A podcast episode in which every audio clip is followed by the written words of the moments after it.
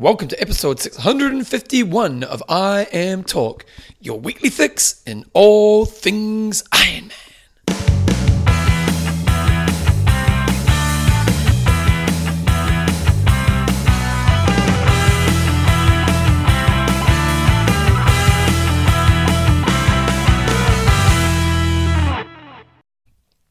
Radio team, welcome along to episode 151 of I Am Talk with Coach John Newsom and Bevan James Eyles. How you going, mate? Good, but I hate to break it to you. What are you breaking to me?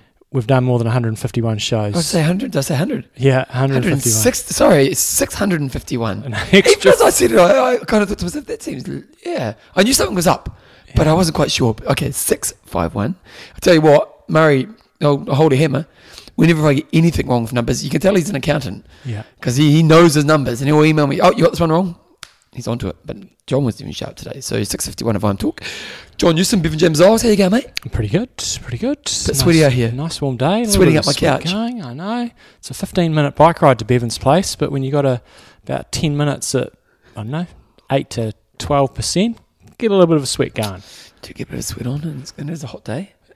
We're getting we're, a heat wave. Do you know what the definition of a heat wave is, John? Did you watch the news last night? No. Okay, here's the definition of a heat wave.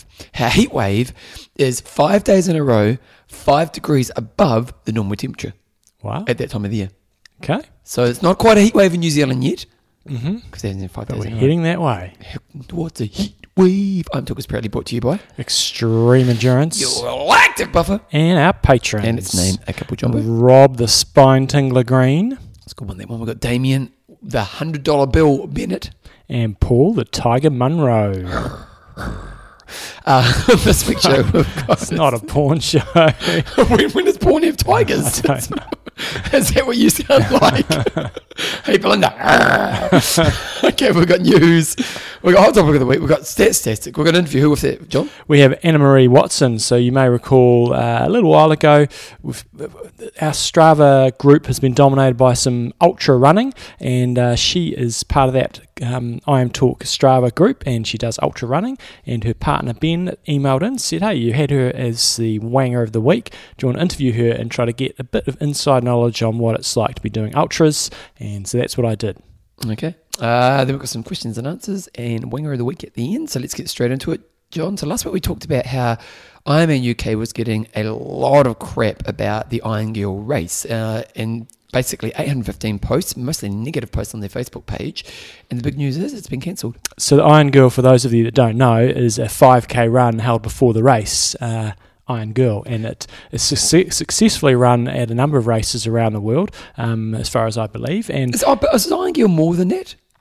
uh, is it a triathlon? I- I, think well? they also have triathlons as well. Maybe we should have researched. You Oh, I'm- I'm researched it that, right now. um, but so they introduced a 5k to be held before I- Ironman UK in Bolton, and there was outrage on uh, on their social media page, as Bevan said, about 815 posts. Um, a few days later, they said to our athletes and fans, "We're sorry. We heard you. We realised we missed the mark on this one. After taking feedback into consideration, we have decided to replace Iron Girl with a night run, a 5k run open to everyone aged 16 and up. Iron Girl was not in any way intended to isolate groups or in, uh, in or negative stereotypes. However, we acknowledge the incorrect way in which the message was brought across. The intention of the event was to provide a 5k fun run through a supportive, energetic, and empowering environment for females pursuing healthy and active lifestyles who may want to be involved but are not necessarily interested in doing an Ironman event at this time. The event was no way intended to diminish the achievements and capabilities of women. Ironman celebrates all athletes and encourages inclusive participation across all levels of competition and distances. We apologise again and are committed to doing better as we work to bring more racing opportunities for all. So, um, I just find this a really interesting topic. I think it's really interesting of our time because, okay, so Iron Girl started in 2000. Wait a second, let me go back to About Us. Iron Girl started, launched in 2004 with just two events in the United States. The Iron Girl brand has gained popularity throughout the years, uh, garnering global appeal. The event series broadened over the last decade, varying from 5K to 10K to half marathons, expanding into incorporating mother daughter races and sprint triathlons. As women's health and fitness goals transform, we aspire to uh, evolve and present new programs for our Iron Girl community. So it's been around for a long time, that brand. Yeah, it's I don't know. I, I Why guess now? it's just different markets respond differently to different words. And for me, Iron Girl doesn't really sound very appealing. And, and the British are similar to us Kiwis, so it seems to go fine in, in the States. But if they launched an Iron Girl in New Zealand, I'd be going, hmm, is that something for like teenagers? Uh, what's what's your sort of? I, I, I don't get it, and It's I think the. Poms are similar to us. Yeah, well, I also think it's a bit of a reflection of the Me Too time. Mm. You know what I mean? Because it is because it's been around forever. Let's be honest, it's been around for the last fifteen years. Mhm. Now, admittedly, if you go to the irongirl.com website, it's got the WTC has the copyright. It looks like they don't spend any money on this website. it looks like a, a bit of an early 2000s website. Um, but, you know, they've, they've been going for a long time. It's It seems like it's well intended. Obviously, it's a business and they're trying to make Yeah.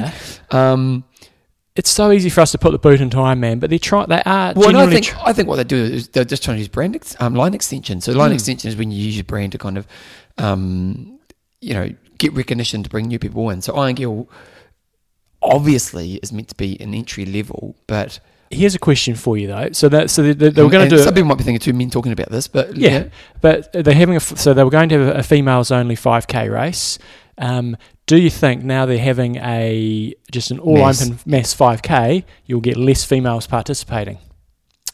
Well, it's interesting. Gyms have female only sections, Yep.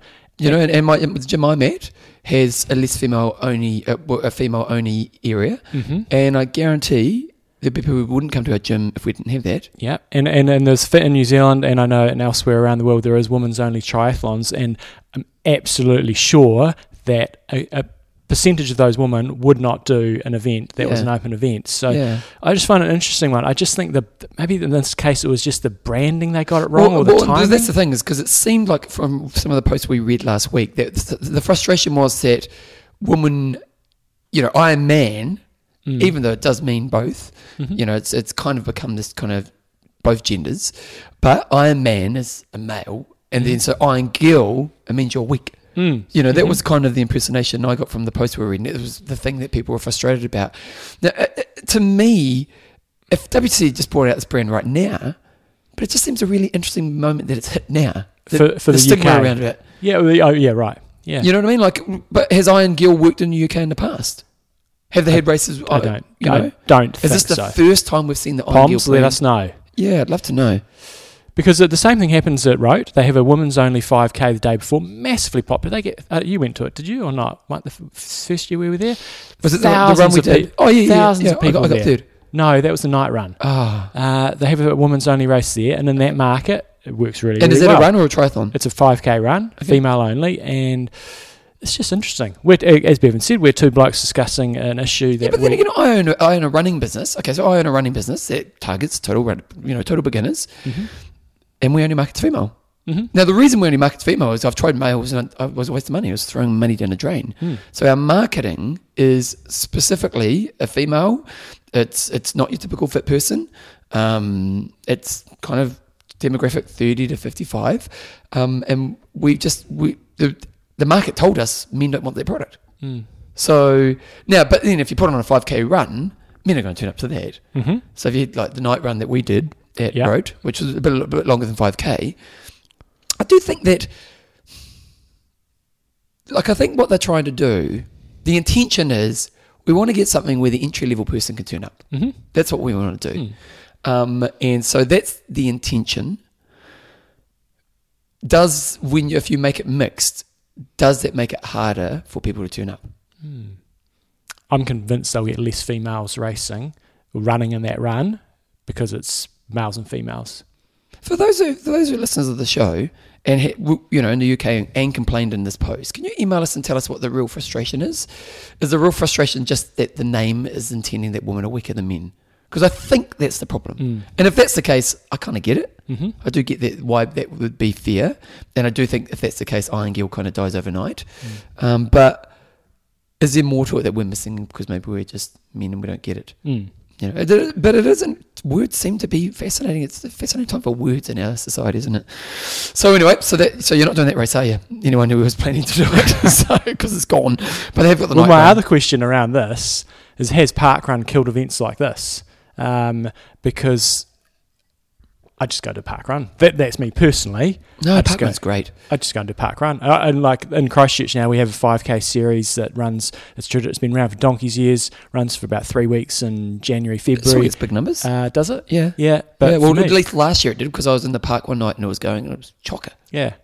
But uh, park run's great, but I think it does. It will kill some little. I don't know races. because like when park run came to Christchurch, and, and again we've got a running business getting people to run five k's. I was like, oh no, it's going to kill my business. If anything, it helped us. Mm. You know, because it helps people think that oh, because park runs just the run. Mm. So for us, we are training. So it brought people who'd want to do a park run.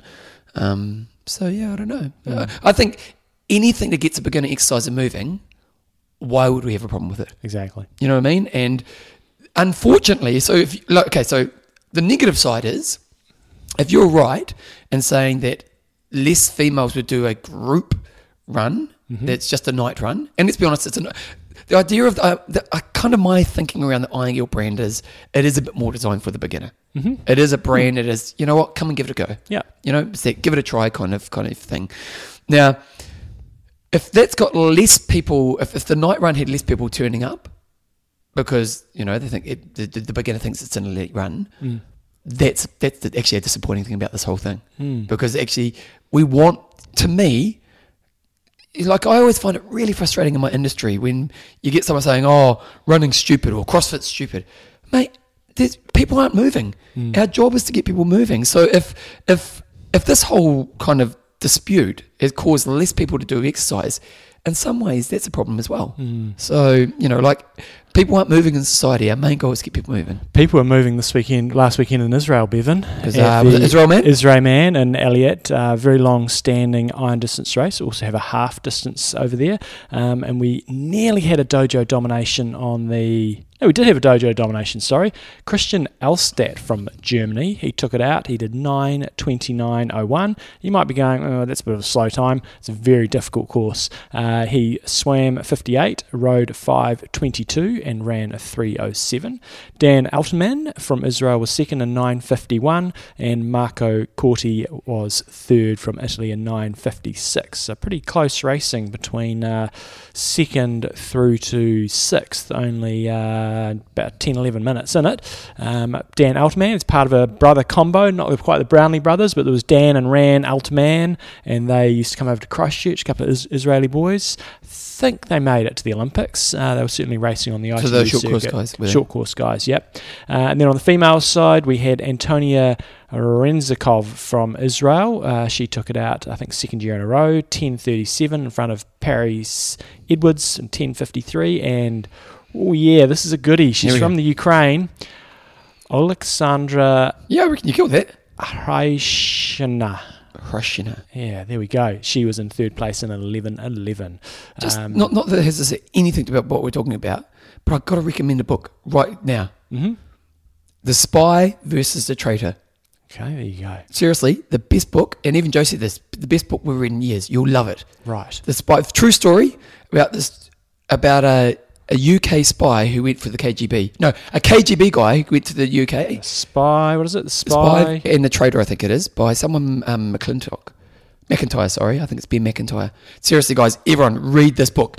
I, I said to Joe, oh my God, this is the best book I've read in a long time. She read it in a day and a half almost. Ah, Like, you can't put it down. Unbelievable story. The Spy and the Traitor. Okay, so that was a great race. $26.28 on bookdepository.com. Um, oh, okay, it's cheaper on the Kindle. Okay. Do you have the Kindle? I do have a Kindle. Yeah, get the Kindle. I tell you.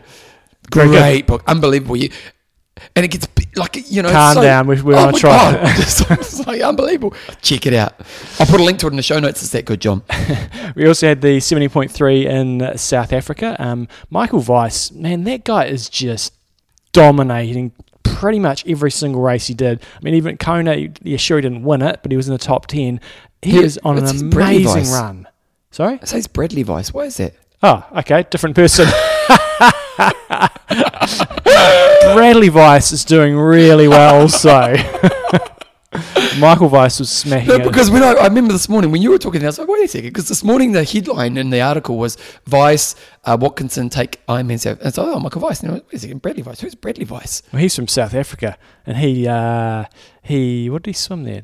That swim time seems uh, awfully fast. Swam 15 minutes 35, biked 214, and then ran a 119 to beat out um, the it was a South African trifecta: Matt Trotman in second, and James Cunnama in third. And then on the female side, Amel, uh, no Amelia Watkinson almost cocked up the females as well. Jeez. Anna Watkinson, I don't know if any relative or not, uh, was first, beating out Emma. Helen? Excuse me, Emma Pallant and uh, Jade Roberts. So good on you guys over in South Africa. So we are starting to kind of kick into. We haven't had our first Ironman yet, but we're starting to kick into the you know the regular season. And Dubai seventy point three is coming this weekend. And so far, we haven't really had much more of an update on any more pros than what we saw when we were talking about this last week. You got Brownlee, you got Blummenfelt, Bowen. It's just going to be a two two horse race, is, I think, in the males. It could be quite an interesting race. You, you never know what you're going to get from Alistair Brownlee these days. You know, we've seen him absolutely crushing uh, some half distance races, um, but others he hasn't been uh, quite so strong. So, yeah, it should be a really good battle because he'll have a, uh, probably have a bit of a lead over Blummenfelt out of the swim. They're both very strong on the bike, uh, and who knows what will happen on the run. Blummenfelt's a really gutsy, strong runner. Alistair Brownlee should outrun him, but if he's not in top shape, uh, could be an interesting contest. And those are going to be your two guys that are um, in the running for a million bucks. And it's even um, more disappointing on the, the female side of racing because uh, the current start list really it's just uh, Holly Lawrence and that's pretty much it. You know, I mean, there's some other There's only strong competitors in the yeah, finals. there's some strong girls there, but um, in terms of actually somebody who's got the capacity to potentially win the whole series, um, she's the only one with a chance. We also have some new faces in the challenge, or not sorry, in the Bahrain team, or Bahrain 13 is it called? Uh, Bahrain Endurance 13. And so it's actually interesting because we've lost a couple and we've gained some. So mm, the majority of the, the group are the same, but this year we've added, they've added uh, Louis, uh, Vincent, Vincent Luis. Uh, we've also got uh, Kristian Blummenfelt and then we've got Lauren Parker. But And- that's the interesting part of it is she's Commonwealth Games para athlete. So Oh, I missed that. Uh, Okay, yeah. So I think that's really interesting. You can be cynical about things like that if you want to, but I think it's fantastic. Uh, you know, there's only there's 13 athletes on the team, and that's why they, if they've got new athletes coming in, they've got to boot some out. Um, looks like Ben Hoffman, Brent McMahon, and Jodie Swallow are on the outer. I'm not sure what Jodie Swallow's up to on, on the racing front, um, but yeah, fantastic that they've got a para athlete in there. So good on them. You've got the usual contenders with Frodeno, um, Gomez, Brownlee, uh, Bozzone. and, and yeah, Bozzone, uh, and all those guys that were there last year.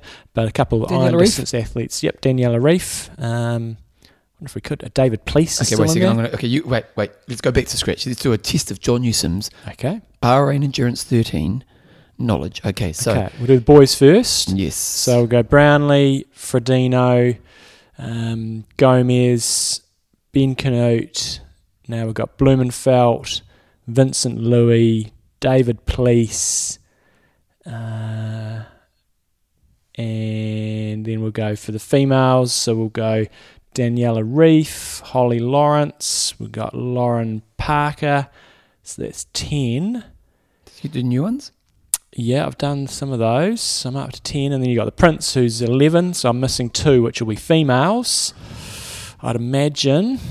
Uh, oh, I know. Um, the Australian, uh, whatchamacallit, um, Gentle, Actually, Gentle. Yes. She leaves me one.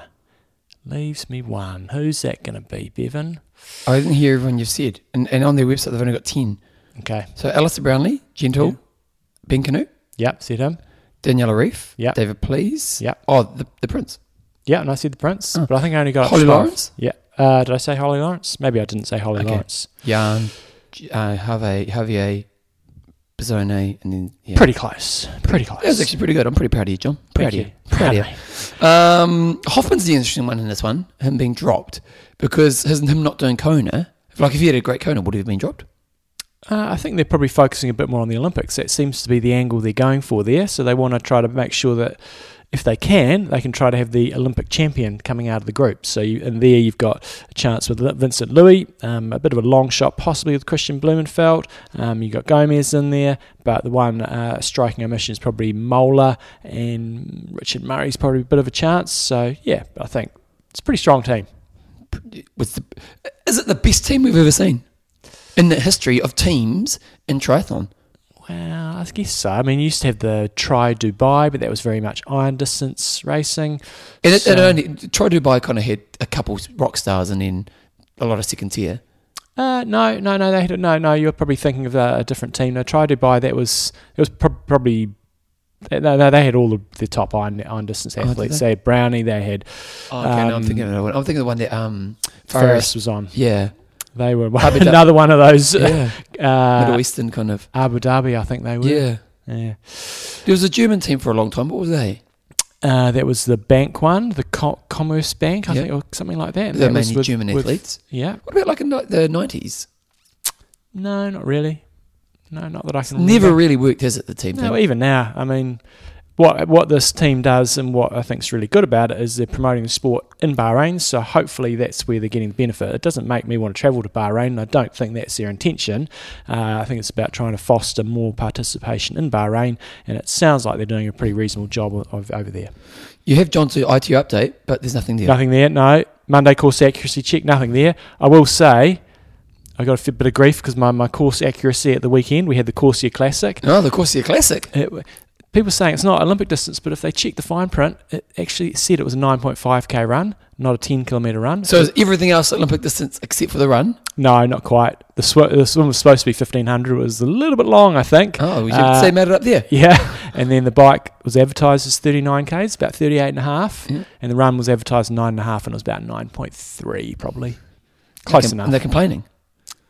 Not complaining, just pointing out that it's a bit ironic that I often go on about course accuracy. Isn't it ironic? um, okay, this week's discussion. Now, and I may veto your discussion. Oh, okay. it's poor and you know it. It's not poor. I want to get some feedback on it, but that's okay. Haven't we done this one in the past? Um, oh, anyway, let's do this week's first. Okay, this week's discussion. This week's discussion was what have you vowed to improve in 2019? John, what have you vowed to improve? Nick Kearney, I'm going to remember to enter events and train for them. nice. It's definitely a start. ego because I'm, I'm still going. Uh. Rob Dellymore, I plan not to forget to turn up to a race without a number belt. I'm an expert at forgetting to bring one. God, I've got so many bloody number belts. I think, uh, Similar to Rob. yeah, I should do. You know Uh, Dino Gaskin? Mm, Dino, is he, is he a patron? I don't know if Dino.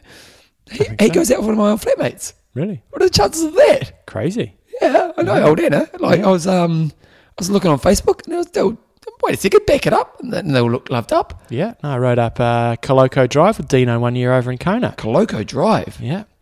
Uh, Paula Ryan, I plan to arrive earlier to have time to lay out my gear in transition instead of being rushed out before I'm properly organised, which leaves me scrambling around during the race and wasting time.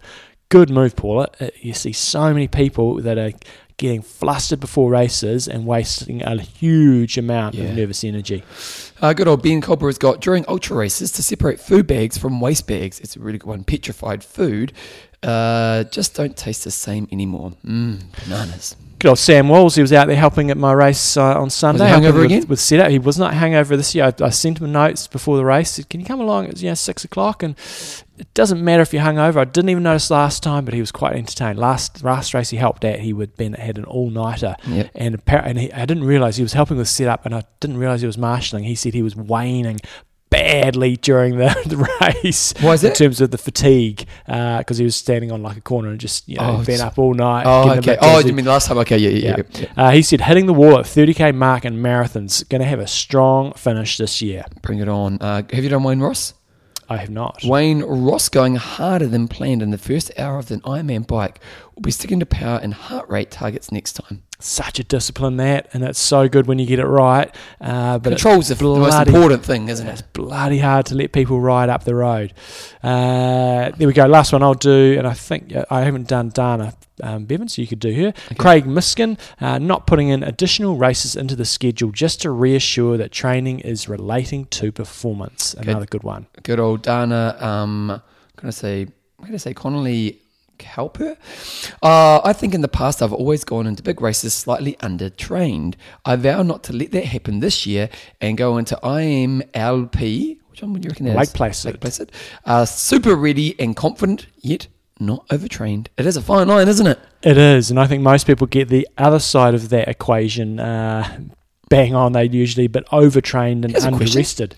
Well, On, on, on an Ironman day, now, this is sort of good luck with answering it, but on an Ironman day, what do you reckon the percentage of the field are in the sweet spot? Because there's a lot of people who are undertrained. Mm. There's a lot of people who are like, oh, you know, end up doing sixty percent of the program, and then you get the the uh, the you know the other side of it where they just go too hard. What do you reckon the sweet spot? How many we can? I think the bell curve applies to almost everything in life. Yeah, but what do you reckon in an Ironman percentage of people who actually get it right? Or 50% get it just a little bit, of, uh, a bit, you know, so you got that Oh, here we 50% is your marker, and then you've got uh, X, uh, you know, uh, what is the percentage on the bell curve? Is it 22%? Well, what do Might- we have a look? Twenty-two have a bell percent, maybe percentage? it's uh, that are sort of average to above average, and then is it maybe eight percent is they've ap- have done really really well, and then that must leave a handful of percent that have absolutely nailed it, and then you've got the other half that are you know some are just below average, some are pretty crap, and some are terrible. Okay. Average performance is 70%, but within that, there's three segments. Mm-hmm. So you have below average performance, average performers, above average performers, and then That's high performers are 20%, low performers are 10%. Mm. That's not quite what I said, but Well, that's the, the, the bell curve, everything everything in life relates to a bell curve. What's the meaning of life? The, bell, curve. What isn't it 42? What? What? Oh, you haven't read Hitchhiker's Guide to the Galaxy. Okay, John. Get with the times. That was like the 70s. Get with the Um, times. That was the seventies. Okay, so this week's discussion. No, hold on. We- we- What, what, what are you going to vow to? I know you're not doing triathlon, but what common mistakes do you make at the gym that you're going, I'm not going to make this year, or running? Hmm. I don't make many mistakes. um, um, what common I, I said mine last week, and it's What was it? transitions.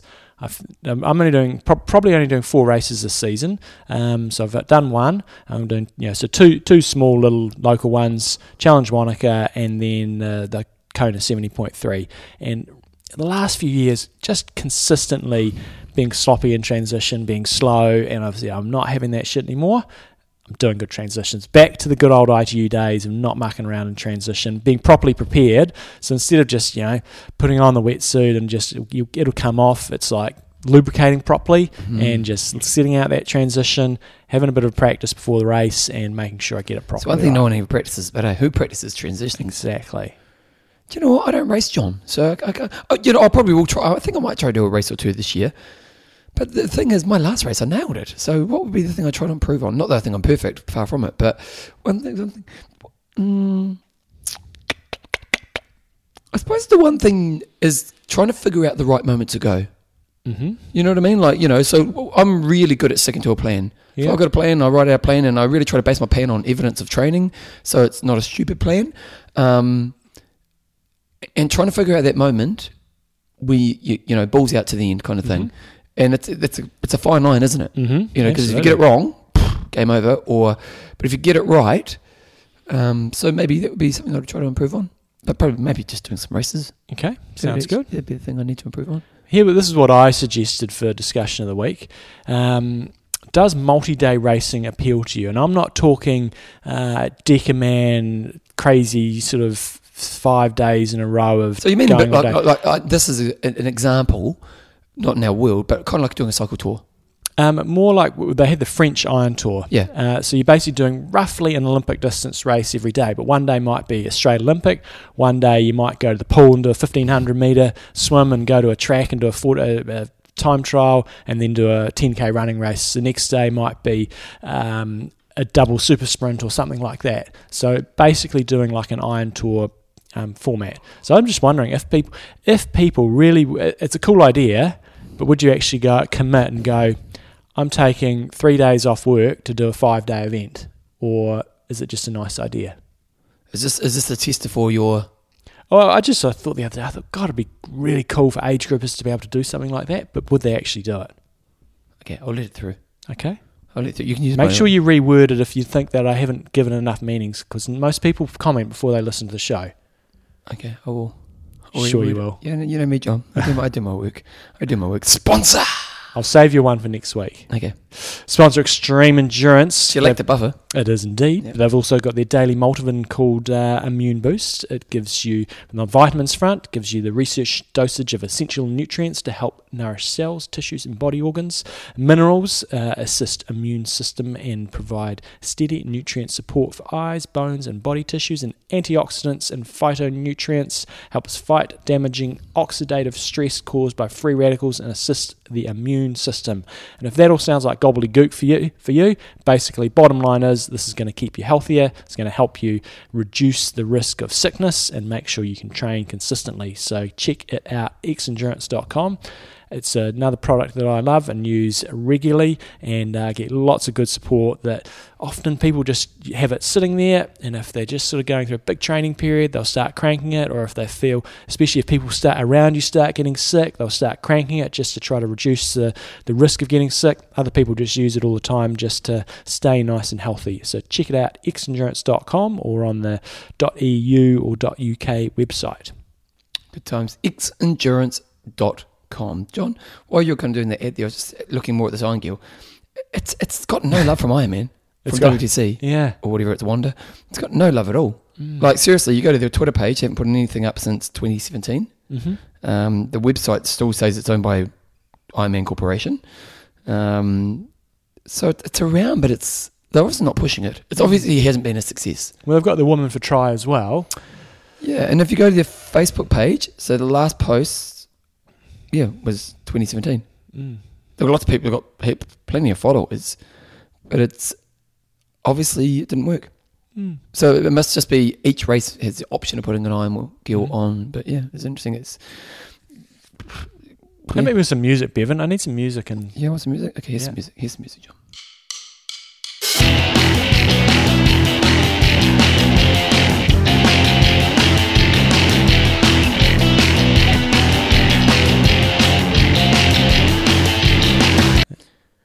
Statistic. It's, It's fantastic. fantastic. It's a good one. I like this one. This is a random thought that I had as I was sitting there going, it's a bit of a quiet time of the year. I need to come up with a few ideas and things we can discuss. And so I went into the Kona results stats and I was wondering, you know, in the recent time, have we got way faster in Kona on the age group front? Is it about the same or is it slower? It's a bit of a challenge to get these stats I, um, because you go onto the Ironman website, I think they go back to about 2000 For age groupers, for yeah. age. But when you get to that, that that stage, they've got the results there, but they're not in order, and you can't filter them. You try to filter by time, and it's just it can't handle it. So Mm. I don't know what year it sort of switches over to where it does actually work. So I was get, I, I compared 2015 with 2003, and I got my 2003 stats off um, Athlinks.com. Um, so I assume they they're accurate, um, but it was actually really quite interesting. And I tried to choose two years where in the pro field, it looked like they were you know fairly comparable years. So I mean, if I'd chosen this last year that's just been 2018 and compared that, it, like every bloody Tom, Dick, and Harry set set records, so it wasn't a fair comparison. Those years looked like they were roughly the same sort of times for the pros, um, and it was interesting. And I chose the 40 to 44 age group just because that's my age group, and I often go there. Um, so on the female side of things, in 2000, the winner went 10-20 she did win by 34 minutes. Wow. So, so that's not that's not the norm. She was the outlier. That is mental. And I thought I'll go first and I'll go 10th. And 10th place was 11.44. That's a pretty big gap between first and 10th. Mm. Interestingly, then looking at 2015, the winning time was 10.19. Same time, but one, one minute difference, which was, I thought, Yeah. 15 years. No, no significant in- increase. Um, but the big difference, and this is what's going to be apparent on the male and female side, is 10th place was 10 hours and 50 minutes. So nearly an hour quicker than uh, what it was in 2000. So winning time about the same, the strength of the field significantly stronger. Uh, on the male side of things, in 2000, uh, we had almost the exact same thing in happening. You had first place who went 905, but he won by nearly 40 minutes. Yeah, and this was, was- this one was, was really interesting, kind of like last one, isn't it? Because while while he dominated, it didn't happen in 2015. No. Uh, So in, in t- 2000, first was 905, 10th was 1011. So that's a massive gap. That's an hour, hour It's huge. Yeah, between top ten. Uh, and but then in, tw- in 2015, uh, first was 903, so basically the same time again, uh, but 10th 9:33. So I think with that massive statistical analysis pool that we've just pulled from, uh, I think we can say that uh, in Kona, top one or two or three, likely probably not changing that much, um, especially and, and, and in fairness, different years, different speeds. Hmm. But what we are seeing is that, that the pointy end is becoming more competitive. Exactly. Yeah, okay. Very competitive. So, yeah, just a random one. I might do another one of those at some stage soon just to pluck out a bit more statistical analysis. It's like, I go, I, I think I almost go as far as Thorsten goes, but, um, It's got nothing on you, mate. know, yeah, it's true. You know, because you spent what at least five minutes. Yeah. Uh, yeah. You know, yeah. I imagine Thorsten only spends a minute on his website. Yeah. Uh, three, two, one, one, two, three, four, ha, fa! Now, this one here, I think has a bit of.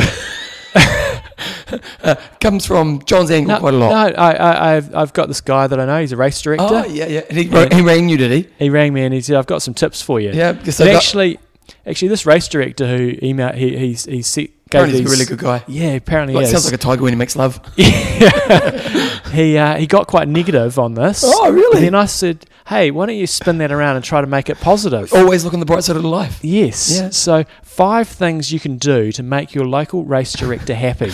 AKA John Newsom. hey, no, he's a friend of mine. Friend of yours. Friend of mine. Friend. And and I'm not trying to get pity or anything. Okay. But is this, is this, is this positive five five going to turn into a rant? Yeah.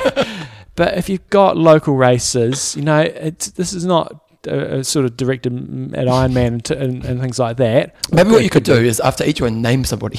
Yeah. into early, into early Gail Harvey. is just help the local guys doing small races and uh, not making a million dollars out of this stuff. So here's number one. Number one, as Bevan just said, enter early. Uh, and maybe that race director I know probably shouldn't allow entries um, that uh, go like two days before the race and still allowing people to enter. But, and but, but the race director I know is like me with my business. They want the money. yeah, and then still allowing people to enter after the fact that the entries were closed. We have this with my business because we basically do an early bird, yeah, and then the next one like a week before you got to get sign up, and then we have up to, and then you always always get people who want to join after the fact, and um and Joe, my, my wife's hard ass. She's like, nope, the next time, and I'm like, babe, you know, it's it's our business, Yeah. you know. So it's always a dilemma, isn't it? It is. So enter early, help out the local race director. Okay, second one, and this can be frustrating. Just spend five minutes knowing the course. and if uh, this is not talking about my friend who's the race director, No, of course not. it's a bit different if the race director is really unorganised and they don't actually publish the course very well and it's not that clear. But as long as they've got all the information, get your shit together. But what the level? Because like, if I don't know the area, do you expect me to drive it? uh, yeah, uh, Because I- ma- map's not really going to help you. No, that's true. It, it, yeah, in this instance, so for, for example, this race director I know who had a race last weekend. Oh, really? Yeah, Sound like uh, the Horsia Messick. the run course was not complicated, but you had to do two long laps and one short lap. Okay, to know that. And so to, to know that sort of level, how many laps am I doing?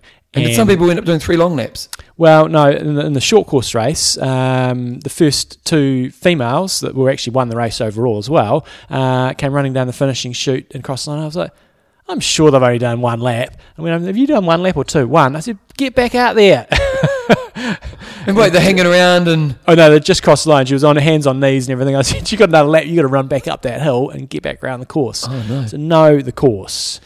Number Um, three. This number three. This this, this race race director said this wasn't really an issue this weekend, Oh, but it can be. Yep. Um, respecting marshals and officials. And one tip I give to people is maybe once you're done racing, if there's some marshals around, maybe go and buy them a coffee or get them a cold drink or something like that. Yep. Just pay it forward a little bit.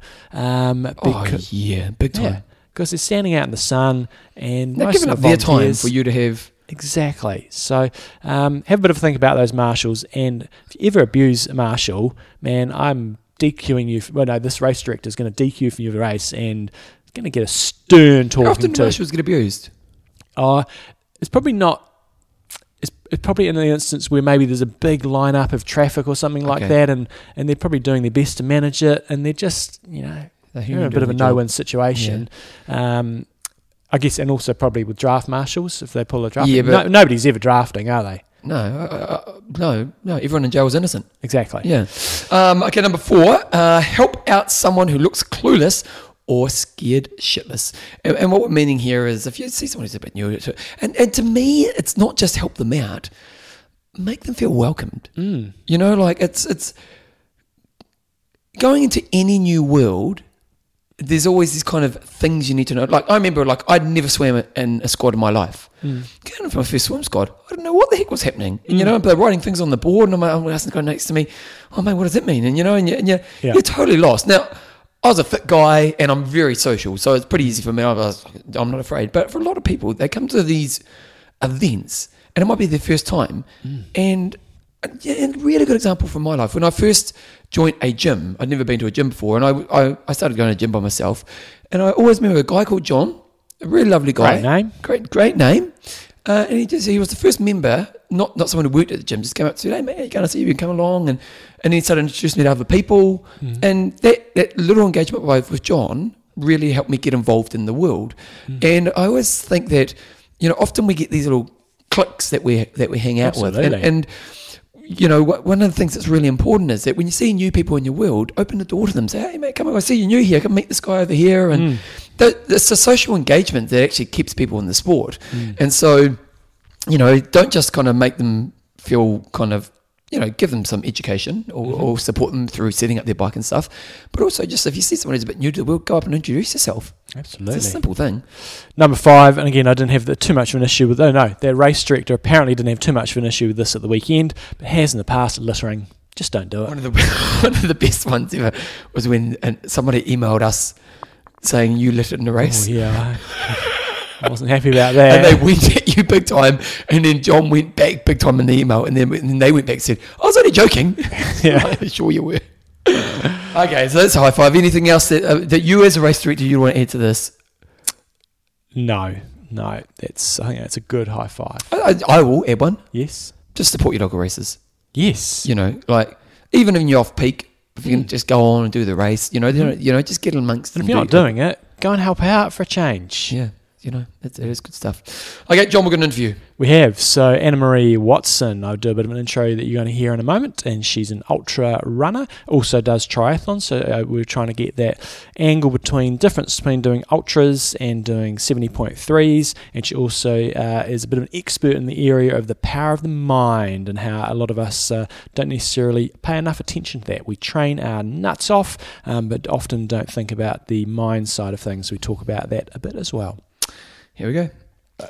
Okay, guys, uh, on this week's show, we actually had an email from uh, interviewee's uh, husband a few weeks ago. Uh, ben, I'm going to pronounce his surname wrong, Sala. he said on uh, last week's show, which was 643, that was a few weeks ago now, we had uh, Anna Marie Watson down as your wanger of the week, mainly due to her 20 hour plus run in Oman. Her to- total time was actually 26 plus hours, but the Garmin died after 22 hours. Uh, she's number uh, one of the number of ultra runners who has picked up Wanger of the Week recently, and I'm always amused by John's incomprehension on why, how um, people do these runs. Maybe you should get an ultra runner on the show to chat this over and ask them why they run that far, how they do it, and how they balance it all with triathlons. So we've got Anna Marie Watson on today, and she is one person who does balance doing some tries. She got 13th uh, at the World 70.3 Champs last year, gets on the podium at races, uh, and last year was ranked seventh in the Ultra Trail World uh, Running Series, and also got a bunch of other things going on, um, which we're going to talk about as well. So, welcome along to the show, uh, Anna Marie. Thank you so much. It's actually great to be be on. I'm I'm kind of feeling quite honoured to be able to geek crash um, IM talk. I have to say, from an ultra running perspective. Oh, very good. Now we'll talk. We can talk some triathlon as well. So, give, give us a bit of your, your background in terms of uh, from an athletic point of view, and, and where it all started, and how you've got to where you are now.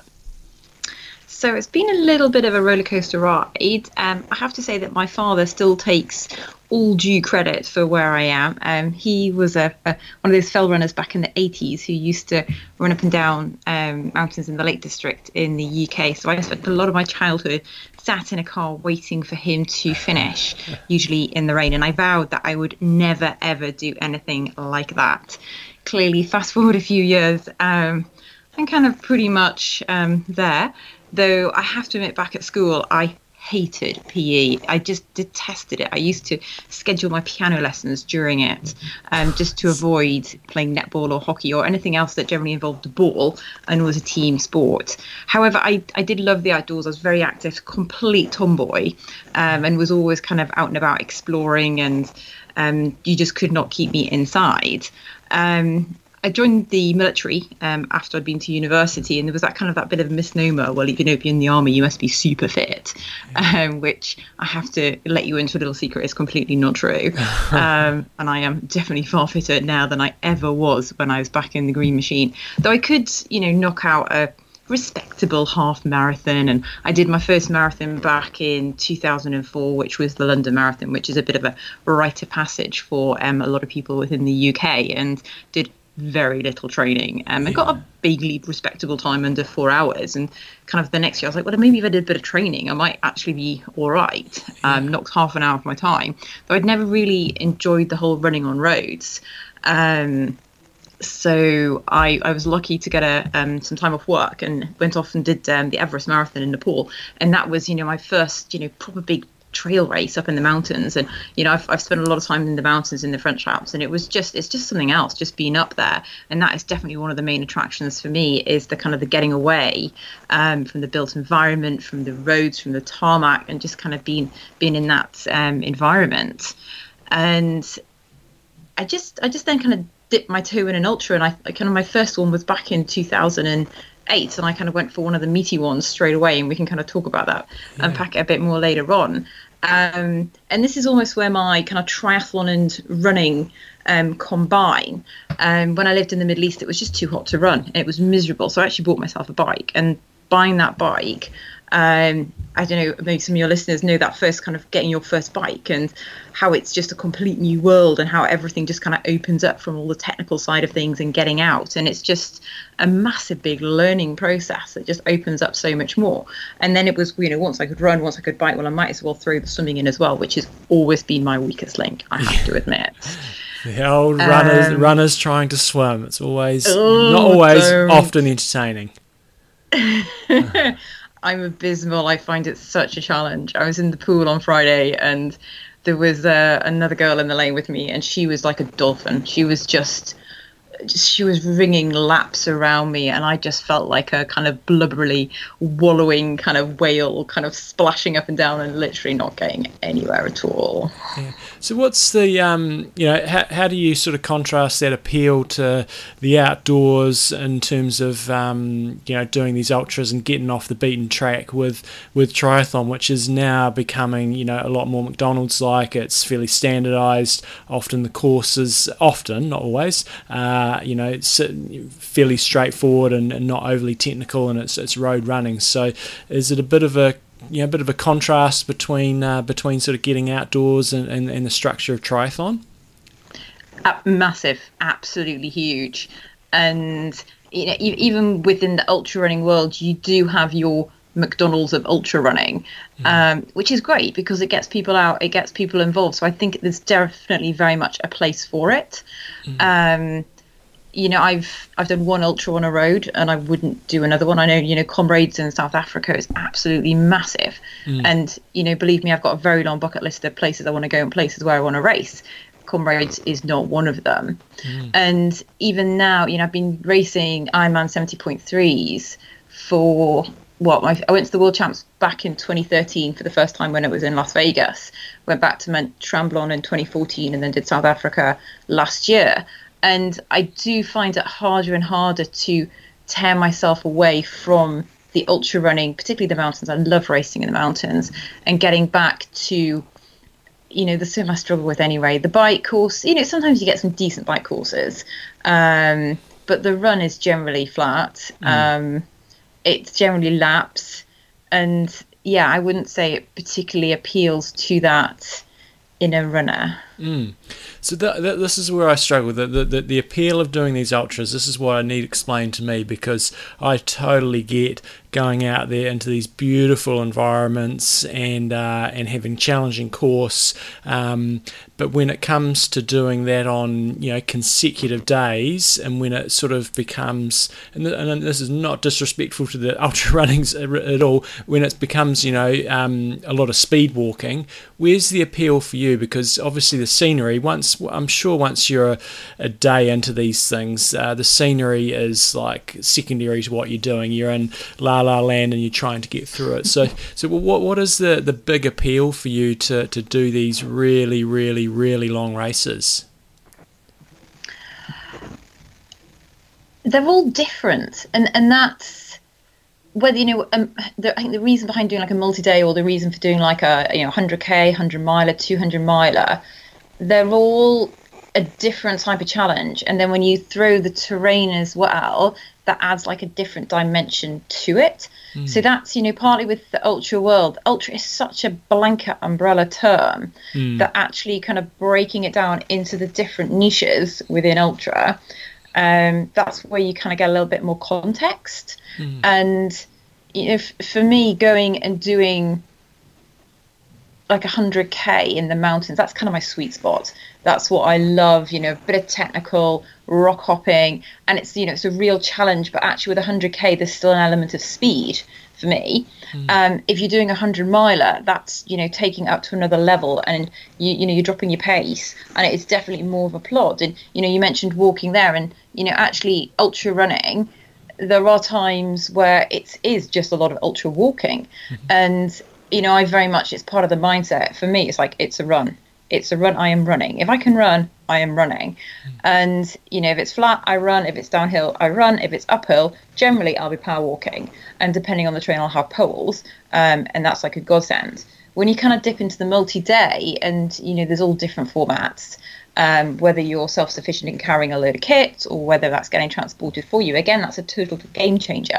Um, you know, I've done Marathon des Sables a couple of times in the Sahara Desert, and that is very much about getting your kit as light as possible so that you could you know move as fast as possible and you know also for me for me i'm 53 kilograms um my pack you know i can't get it lighter than seven kilograms that's mm. already 10% over my body weight so that is very much impacting on my running ability, style, speed, endurance. So it's a massive big balancing game. And then it's also the recovery day to day as well, which you're kind of managing. And actually, it's really is that long game rather than just one day push yourself, destroy yourself. It's okay, how can I recover for second day, third day, fourth day, fifth day? So it really is very tactical. Mm. So maybe just, just give us a quick précis of um, the ultra whole ultra sort of setup because I know just this last weekend we had this new event in New Zealand that made it onto the news called the the Revenant, and we had a, a guy that I know that um, tried to do it. Nobody, nobody completed it. It looked like it was very much based off the, the Barkley marathons. You know, set a oh, course oh, no. that, that, basically nobody can do. They can have had 25, and I think I think you were supposed to do maybe two or three laps, and I think most people hardly even got one lap done. Um, yeah. So maybe maybe just talk us through. You know what is defined as an ultra, what, what distance is the mm. minimum requirement, and maybe contrast it to triathlon. You know, what's the holy grail in terms of like the Kona, and what are the other the, the, the really key ones that um, that people try to target? Okay, so I mean, ultra ultimately is anything 50k plus, mm. which is so generic. Um, so you know, a lot of people, it is from that marathon. You know, rather than just dialing my marathon time down, actually let's go longer, let's go further. And that's kind of you know the standard entry point. Whether you do that on road, whether you do that on trail, whether you go and do that in a desert or I don't know, on a snowy ice cap somewhere or in the jungle, you know, the terrain and the travel is is kind of quite a factor for it. And then once you go beyond 50k, there's the kind of you know, the 100k, 100 miler. There's now the 200 miler, which is the new 100 apparently. um, and then you have the multi-day format, whether you're self-sufficient and carrying everything. Um, though whether the organisers maybe you know they give you water or they might give you you know a, a shelter of some form, or whether it is fully catered. So mm. th- I think that's part of the appeal. There is so much variation within the ultra community um, for you to pick, mm. and very much there's different race series. Um, the Ultra Trail World Tour is you know it sets itself up as the you know the international the the the, the press it's got the prestige attached to it and within that you do have the marathon des Sables which is one of the you know the the, the oldest um, ultra uh, multi-day which has been around since patrick bauer invented it back in the 70s um, so that you know is the grandfather of multi-days the toughest of the tough yes mm. there's been a lot of um, new races emerge over the last few years is it still the toughest well you could probably debate that until the cows come home to be mm. honest mm. Um, and then the other big ones um, you know within europe you've got the UTMB, which is the Ultra Trail de Mont Blanc, which is now itself got a series of different dis- distance races, um, and that's the European scene. But then over in America, you've got you know Western States, Hardrock, and then you know very much Barkley has come in. But you know they're all very different races, um, and it almost depends what is your speciality. And you know you do get some ultra runners who will you know, set themselves apart as, you know, MDS. So you got Elisabet Barnes, for example, who's an absolutely phenomenal multi-day running through the desert, and she's, you know, got the world record for that and won it three times. Um, or you'll go to the American scene, which in a way is very different from the European scene, and you know the main players on that. Though you know the ultra world at the moment, it's it's almost I kind of compare it to how triathlon was maybe five, eight years ago, where people are beginning to get more interested and a bit like you know Iron Man has absolutely exploded. Mm. I think Ultra is just in that kind of time lag, though. Is the next few years are going to be really interesting to see how things do pan out, and ultimately, you know, race organisers, it's all a business. Mm-hmm. So the UTMB, for example, has franchised, so you can now go and do um, the UTMB version in China, and there's one in Oman, which I did at the end of last year. There's one in South America, which is in April, and I have no doubt that there will be a lot more um, coming through. So, um, in terms of on a professional side of it, is uh, are there people making, or is there prize money, and, and are there people good good athletes that are that are making a living out of the sport? So again, a bit of a split between America and Europe. Uh, Europe, unless you're Kilian Jornet, um, right. not really. Prize money, uh, very very limited, and mm. the the Ultra Trail World Tour races don't have prize money per se.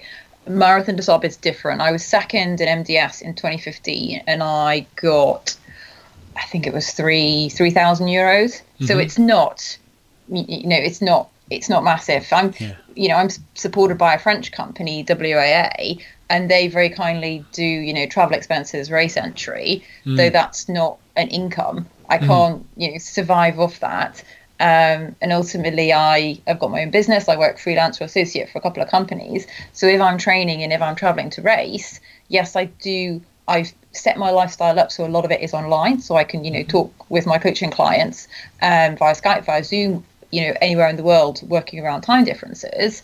Though ultimately if i've got a big race then that's me not earning anything for the day ultimately. Yeah. so i do find it interesting drawing parallels from the triathlon world into the ultra world and how that comes across it is looking as if ultra is not sure what form will be getting more recognition and it will move towards potentially um, kind of get the official stamp in the lead up to kind of like an, an Olympic sport, mm. and how will that shift things? How will that change things in the future? Who knows?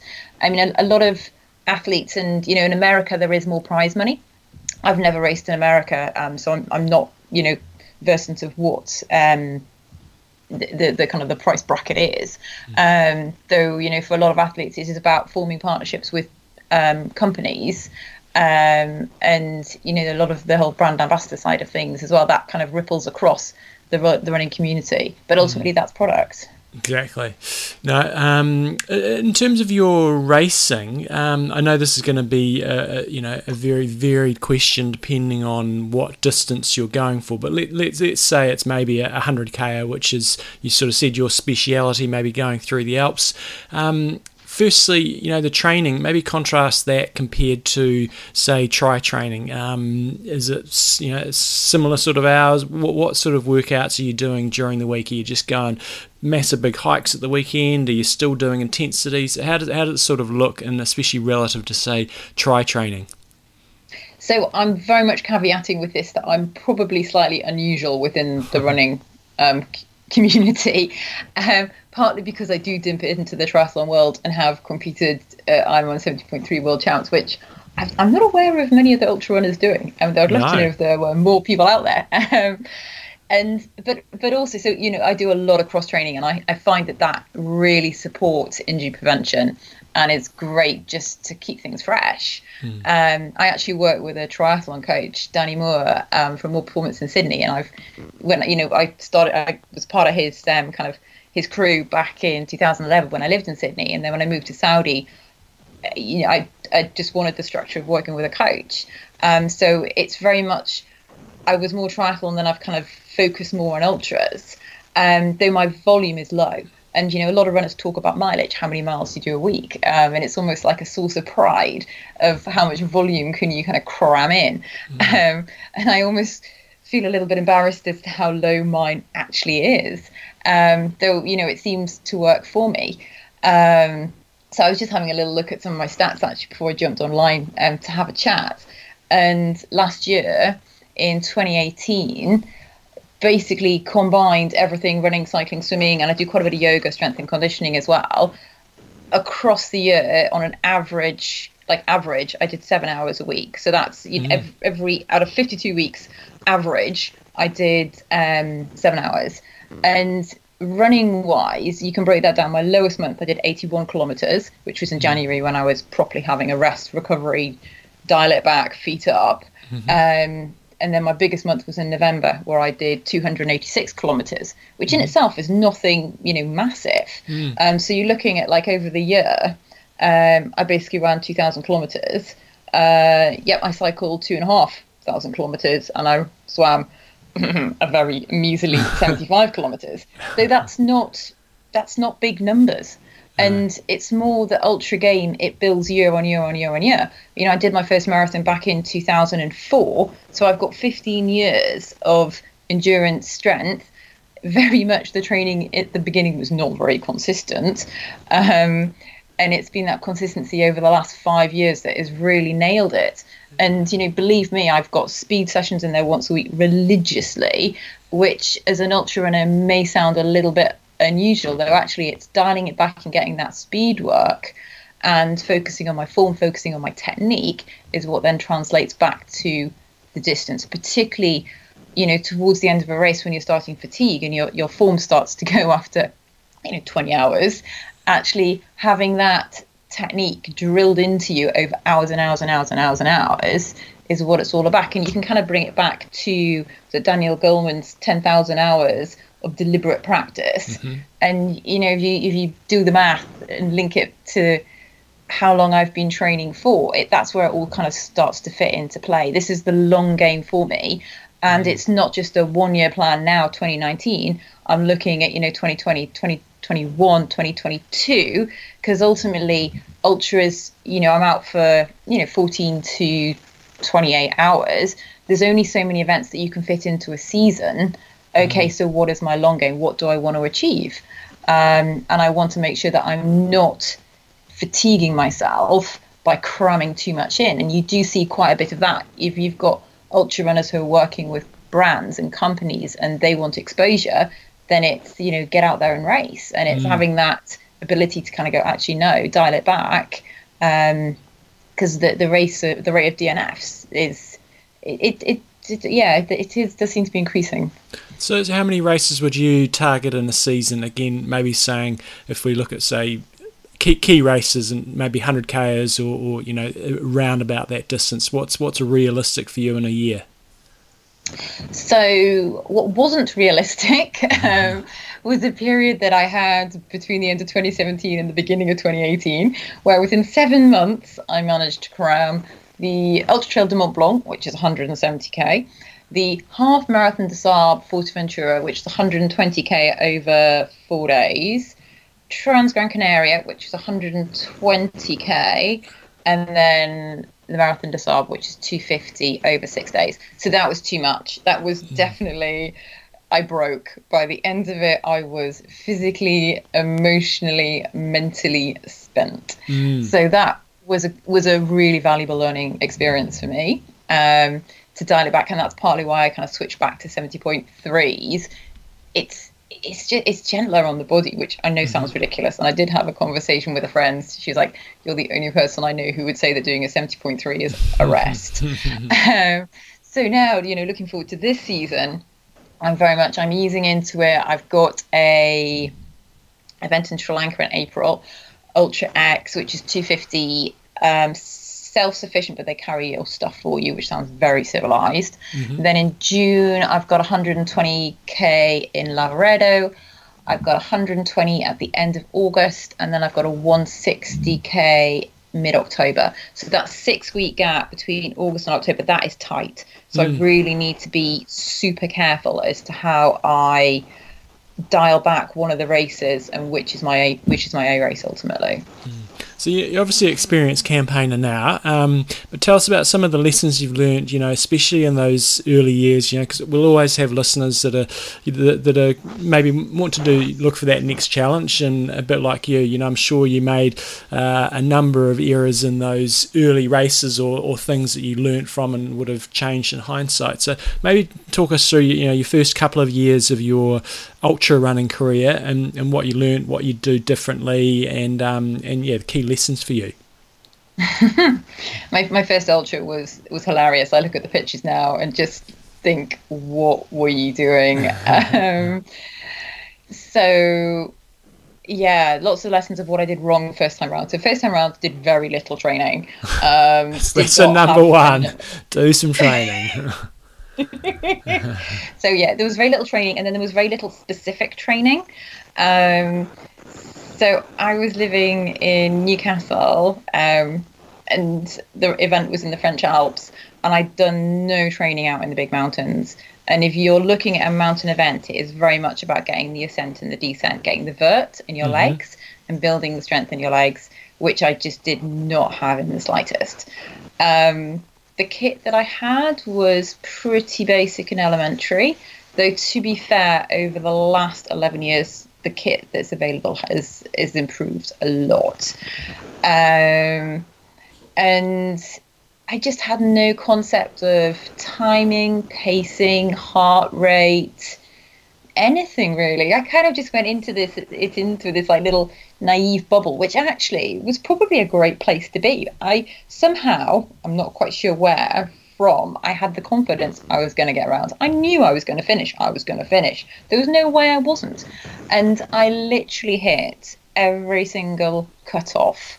They were shutting the checkpoints around me. They were packing the tables down and putting the food away. And I kind of remember trying to find, you know, the odd bit of melon or cheese that was still left and I literally scraped in under the cutoff time, but I finished. Yeah. Um, and I learned a lot of lessons about kit, about nutrition, but also actually about myself. And a lot of it is that mental side of it. I, I knew I was going to finish. God knows where from.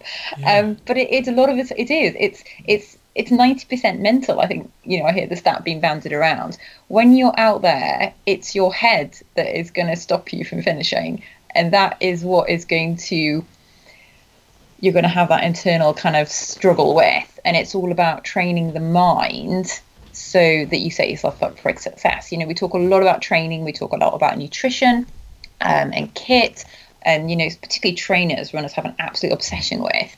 Though actually how much do we talk about training the mind and how much time do we put aside to train the mind as well so what? What? It's easy to say train the mind, but how do you actually go about doing that? Is that about um, getting an expert like yourself and to, to work with with individuals, or you know, what tips have you got for somebody who's just sitting there? Okay, she's just said train my mind. How the hell do I go about doing that? You know, what what are some of the steps um, that you suggest people actually take to try to work on their mind game?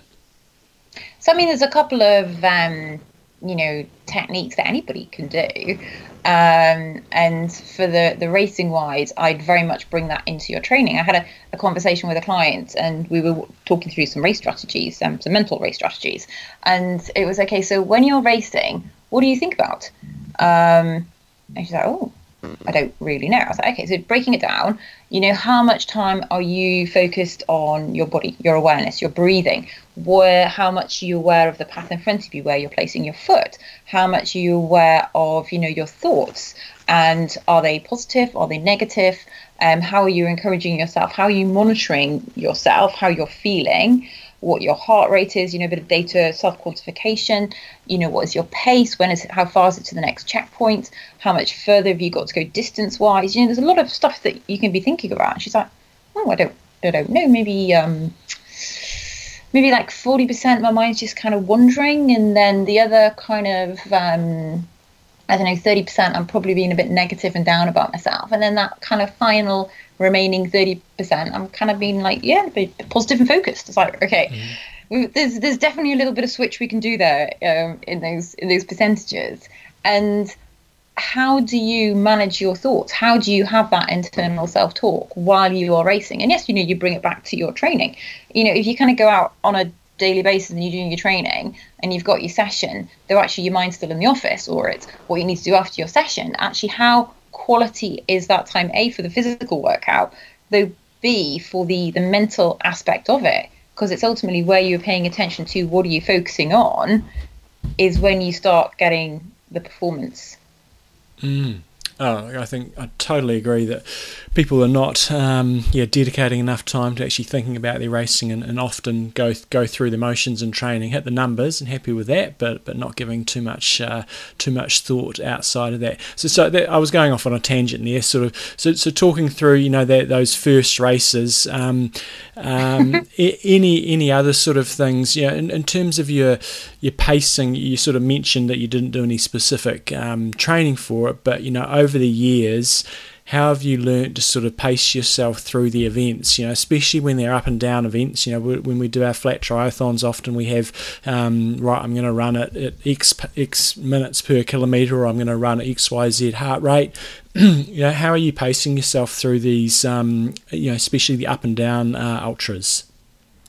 So I kind of bring it back in a way to what the terrain is like and how much kit am I carrying. Um, I know that if I'm doing 100k, you know, you, you, yes, you have a kit list, um, so you're and you're definitely carrying about a liter of water. So I'm definitely carrying uh, two, three kilograms of weight on my back. Mm-hmm. Um, and I'll do all my training with that as much as possible, you know, apart from you know, speed sessions. But any that's kind of replicating the race, I'll I'll be carrying that weight. Um, and I know just from experience that if I'm going out and I'm on a basic, you know, a flat trail, nothing too complex technical technical wise, I know that I can maintain 515s um, per k pace. So um, that is regardless of whether it's at k20, k60, k 100k, 110. Um, so I know that I can dial into that, and actually having that as a figure to focus on. If you're kind of your mind's starting to wander and you're feeling a little bit tired, I can bring it back. Okay, what what pace am I doing? Right, we're slipping. get, get a wiggle on and bring it mm. back to that 550 because just because I've raced you know so many races I know that I can maintain that so that is a you know like a target a goal for me to get back to if, when I'm on the flat um, if I am ascending again through practice and training I know what my ascent rate is per hour mm. so if it is going over 850 I can't maintain that mm-hmm. um, so it's about dialing it back. And then depending on if it's, you know, I'm starting to kind of just take my off the ball and be a little bit lazy. If it's going down to like, you know, 600, I'll kind of ramp up. But it's also looking at my heart rate as well and what my zones are. Mm. So I'll know, you know, what what does what is my heart rate and what can I maintain over a 24 hour period. And if it's going too high, then it's about just dialing the pace and bringing it back. So it is it's very much using the data, but it's also listening into my body. It's about feel. Mm-hmm. And I very much encourage people to have an awareness of their body um, and their breathing as well. You can tell so much about someone's breathing. Mm-hmm. And that breath work as well really focuses the mind. If you're starting to get just a little bit of a flap or the world is not a very happy place, just pause and breathe. And it sounds so simple. And when you see it on paper as well, you're like, that's so simple. Though actually, when you're out there and you've been out there for, you know, 20 hours and you've lost a toenail and it's raining and you've got another 6K to the next checkpoint, it, it, it's it's that mental battle to bring yourself back, to stop, to pause, to breathe, to focus on the task in hand, and to take that next step. Mm. Um, yeah, so Ben Ben did mention you know the mental side of things, and we've started going into that. But I do, you know on your website, I know you, it looks like you do a lot of work with businesses as well. But any other avenues you want to discuss around the, the mental side of things, and any other tools that um, you can recommend for people to use, other than obviously coming and uh, booking in some sessions with yourself. Um, what any other advice you'd give to listeners for, for either ultras or, or tries or, or anything like that? So just I just love to mention um, the concept of flow, um, which is a a big kind of area which came out of the positive psychology world. And Mihaly Csikszentmihalyi, which is an amazing Australian um, surname. Um, he he was um, back in the 70s. He did a lot of research around it about the state of flow and peak performance, and he kind of breaks it down really nicely. Um, and how you access it. And there's been a lot of work within the neuroscience world as well with the discoveries they've made, the way with you know the imaging on the brain and how our neurons fire. Um, and there's now the Flow Genome Project, which um, is headed up by Steven Kotler and Jamie Wheal. And I definitely recommend that your listeners kind of check that out if it's all about accessing this moment of flow where you know pretty much everything stops time stands still and it's that perfect moment where everything just kind of effortlessly and seamlessly falls into place. And it's that state where actually you are five times more effective at what you're doing, which is an amazing number. If you're thinking, okay, if I can get into the state, I can be five times more effective at, at running. How is this improving my performance? My God, it's massive. So there's a, load of stuff on the website. They've got a load of videos. Um, it's very much linked to the kind of the adventure sports world. Um, but ultimately, it is how it, it comes from the brain. And how can you access this state quicker? How can you maintain it for longer? And if you're kind of feeling it slip, how can you bring it back? Because ultimately, it's about that perfect moment that when you are running along or cycling along or swimming along, personally, I'm not quite sure I'm going to access it swimming at this moment in time. So we, we could work on it. Um, that that is what it what it is all about. How, how much time f- for you, you, you know, in a race, are you able to spend in that sort of state? You know, does it sort of come and go, and is it obviously more difficult to get in there later in the race? But but how often are you there um, when you're doing a you know a crazy long race? It's it's an elusive beast. Sometimes it just isn't there. Yeah. And sometimes it's one of those that if you kind of force it, it gets ever, ever more difficult as it retreats into the distance. So it is. It's a it's a really kind of quite intangible concept. Um, I mean, I've had some races where I've just floated along. I literally there was one in the Cotswolds um, in the UK, which it just I. It, it was i mean it was a shorter one it was only a 50k and it was like six hours um, though it was it, it, was pretty much most of the time and yeah, yeah, you know, you kind of come in and out, and you, you know, you need to make sure that you're kind of drinking and eating properly, or else splat, it's gone, um, mm. hit the wall. Though, you know, it's it's in the mind. Um, and yeah, during a longer race, towards the end of a race, it can get more challenging to kind of hunt out. Though in Oman, um, which was a a really tricky 137 kilometer, and it's been nicknamed the, the beast from the Middle East. Mm-hmm. Um, lots of technical rock hopping. Um, towards the end of that, it, it just all fell into place, and it's it's it's about getting your training right. That's where it comes back to. And I I in within my daily just practice, I have an element of you know mindfulness meditation in the morning. And if you look at a lot of high performers across the world, regardless of that is within the business world, whether that's in the creative arts or athletes, actually a lot of people do have that mindfulness to set themselves up for the day integrated within their morning routines. Mm, very good. So, so um, it's always fascinating to find out uh, these areas where I just watch these ultras and I'm just wondering what the hell's going on out there. So you've uh, you've, you've enlightened us. If, if people want to find out more about what you do um, and and follow you and, and some of your as well as some of your um, mindfulness um, coaching and so on, where, where can they follow you and find out more?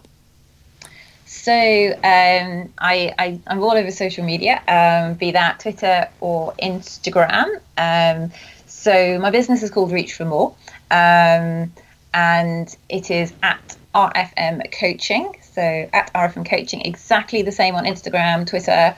Um, I'm on Facebook as well, just Anna Marie Watson.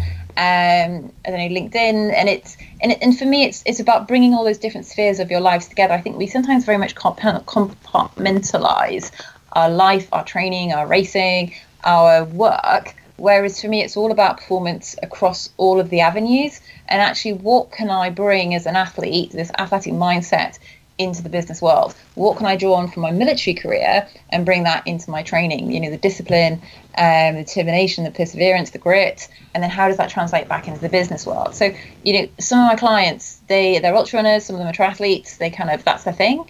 Others, it's it's it's not though actually all these mental techniques and tools and attitudes and approaches which ultimately translate into behavior and communication that links perfectly back to the business world because ultimately it's all about improving performance across your life yeah Fantastic. Awesome. Well, all the very best with your upcoming uh, events, and uh, we'll hope to see you continue to dabble in and out of the uh, the triathlon world, and uh, and all the best for the for the rest of the, the British winter.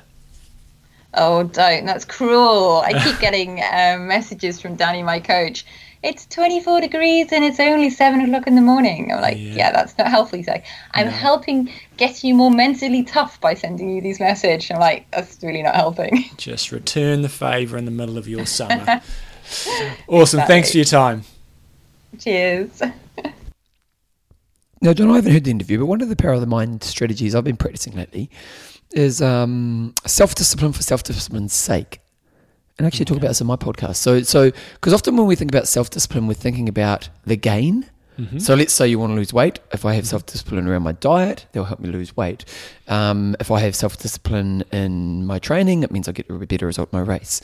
But I've been working on this whole idea of just self discipline for self discipline's sake. And it's been really, it's been a really good kind of mind tool to work through. Mm-hmm. And it's something that maybe as you're listening to this, you may want to think about. It's just kind of choose one thing in your life. So one thing I did last week um, Coke Zero is my biggest weakness, mm-hmm. and but I have I've, found, I've seen the evidence of yeah, this. Yeah, totally, it definitely is. But my, my kind of my life is during the week I don't have it. Coke Day Friday, and if we have functions, I'll have Coke mm-hmm. Zero. So I'm actually pretty controlled with it, except when I'm out of my. So if I go away, so if I go away, like when we go to Kona, I'm knocking it back, out. there's, There's about three, four cans a day. Yeah, at least. Um, and so so when I go away, I also kind of go, you know what, when you're away. So this week, when I was in Auckland, I was been up in Auckland for last week, I said to myself, just as a practice of self discipline, for nothing other than just practicing self discipline, I'll do it. Mm-hmm. And it was a really interesting thing to do because I, you know, A, there's uh, three, I talked about this on my, podcast, my own podcast the other day, but there were three things that came through. First of all, Coke is everywhere. Mm-hmm. You know, and, and it's really interesting when you've got something that you're trying to remove from your life through self discipline how good it is at, at presenting itself to you. Mm-hmm. And you know, Coca Cola is obviously one of the biggest brands in the world, so you've got that factor. But even like one of my favorite podcasts, he loves Coke Zero as well, and he talked about it on the show. So Coke had sent him all this stuff, mm-hmm. and and on this week when I'm trying to, you know, you know, it was just amazing. And because often like people who are trying to lose weight, it's like food's a hard one because you have to have food, mm-hmm. and it's always present, and there's always some function you got to go to, and all of these mm-hmm. things. So that was the first thing. And what was the second thing that I learned? Um, uh, you've got to use strategies. Was the second thing? What was the third one? I can't remember, but there's just real good lessons that you learn mm-hmm. from these kind of self-inflicted kind of self-discipline. Now, am I going to stop Coke Zero? No, I'll still go back to my normal rules. But it was a good little kind of mind tool to practice. So maybe those listening to this, maybe you want to choose one area for a week that you're going to just practice self-discipline in. The other thing is just what Anna Marie was sort of saying is you just got to have a bit of a think before you go into the race what your mental process is going to be as you're going through. I think most people just go into the race, have done the training, and they're just either consciously or subconsciously just hope for the best. It's all going to happen. Mm. Well, most of the time in an Ironman, you're going to have a rough patch at least somewhere.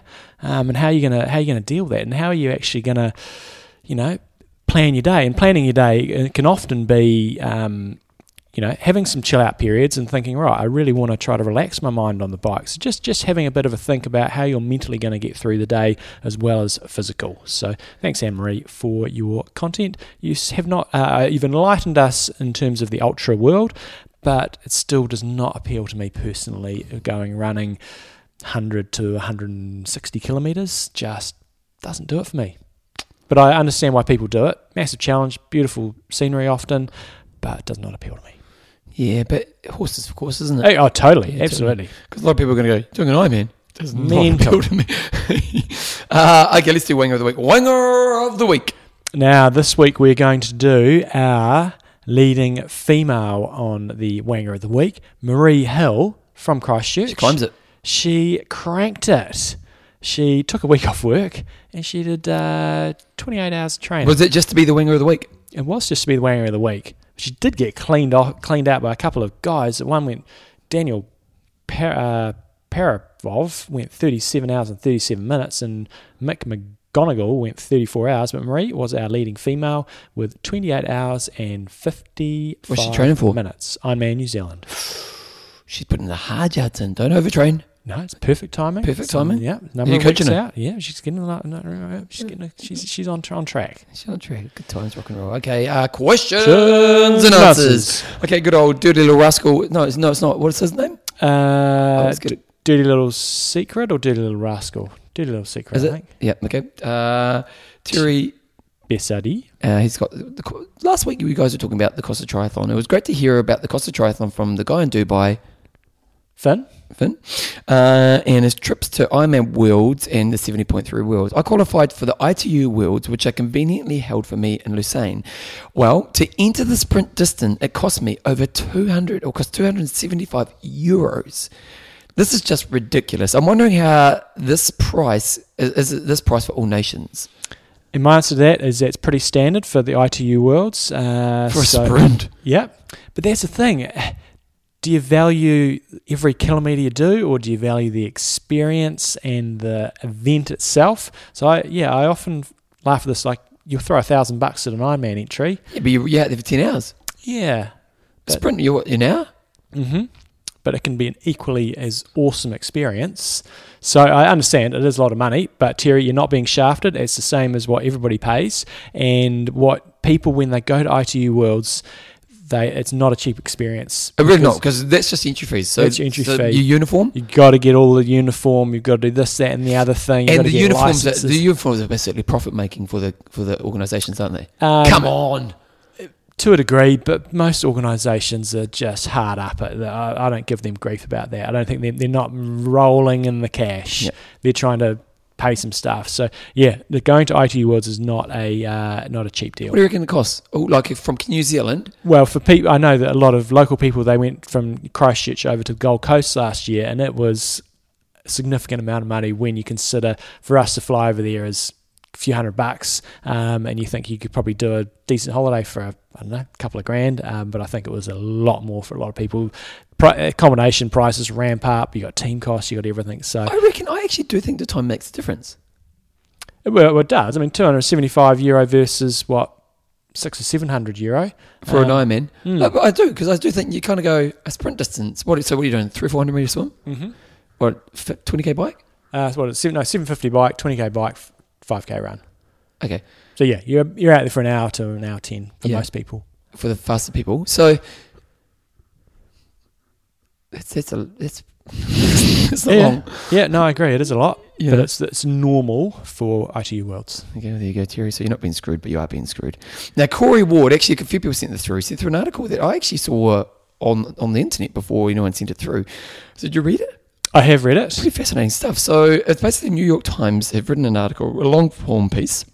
And apparently, it wasn't like just in, hidden in the, the back pages. It was a big article. Yeah. Uh, well, I found it on, on a website called Digg, which I go to. yeah. which you know so yeah it got on that site and um so basically the basic premise was that when john collins did the first Ironman to kind of screw the insurance companies he basically said everyone's an owner So you know we're It all wasn't, it wasn't to screw the insurance companies. It was so nobody could sue. yeah, them- so personal liability. Nobody could sue them, them as the organisers. Yeah, You signed up, and you're all part of this. yeah. So it's basically like your your entry is you. So you you are kind of a part of the organisation for that reason. You're and, sort of and on it was the personally so, so, he had no liability basically. And you, yeah, this is 1970. What eight? Eight, eight, 78, 76, Something 78, like yeah. Um, you know, so and it's just him and twelve other guys doing, you know, Mhm. an adventure weekend really. Um, so then, what happened was, first couple of years the Collins ran it, and then they Mhm. passed it over to Valerie Silk, hmm and Valerie Silk really made it to what it was. You know, Yep. she, she really did. But then there's a guy called now what was his name? John Dun- Dunbar, and he was one of the originals. I think he, was finished uh, second. both first two years. Yeah. Yeah. Um, ex Navy SEAL, I think he was. He was, Mhm. yeah. Well, he's basically, and uh, we've never known this, have we?